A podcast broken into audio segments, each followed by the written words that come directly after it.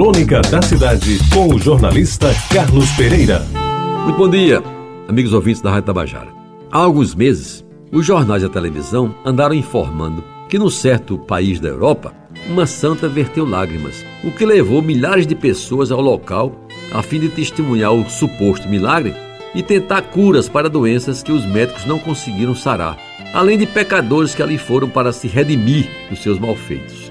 O fato, como sempre, não admitido como verdadeiro pela Igreja Católica, me fez lembrar caso parecido acontecido aqui mesmo em João Pessoa, no bairro de Jaguaribe, na década dos 50 do século passado, que agora eu passo a lhes narrar.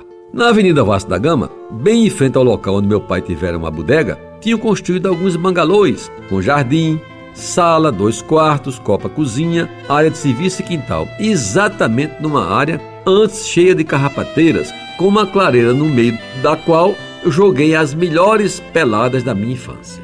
Numa dessas modernas casas, modernas para aquela época, morava um tenente, ex-embarcado da Marinha Brasileira, que guardava num altar improvisado a imagem de uma santa. Não sei bem, mas parece que era Nossa Senhora do Fátima. Alguém disse que a santa estava chorando. A notícia correu célere e nem bem os jornais e as rádios, nesse tempo não havia televisão. Divulgaram a novidade, dezenas de pessoas já se dirigiam ao local. E quase todas, sem poder entrar na casa, ficavam em frente comentando e aumentando as notícias que saíam lá de dentro, cada uma mais desencontrada do que a outra. Enquanto poucos tinham visto com estes olhos que a terra há de comer, as lágrimas de sangue que vertia a Virgem, outras diziam que nada tinham conseguido ver.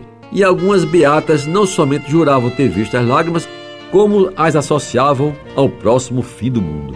As emissoras tinham dificuldade em transmitir os acontecimentos do local, daí porque o que funcionava mesmo era a informação boca a boca. E neste particular, meus amigos, lugar nenhum do mundo fazia isso melhor do que Jaguaribe. Inicialmente, os curiosos eram os moradores do bairro, mas depois, como ocorrera com o famoso caso do buraco do bombeiro na torre, vieram pessoas de outros bairros, depois de outras cidades e enfim de outros estados. E segundo diziam naquela época, veio gente até do exterior. Um comércio ambulante foi estabelecido com carrocinhas de pipoca, de sorvete, de rolete de cana, disputando espaço com barracas de cachorro quente, de raspadinha, de pedaço de bolo, guaraná e até pastéis e coxinhas de galinha feitas na hora. Além disso, verdadeiras romarias se sucederam e não era raro aparecerem cegos, aleijados e doidos, devidamente acolitados, buscando na terra o que eles haviam prometido no céu.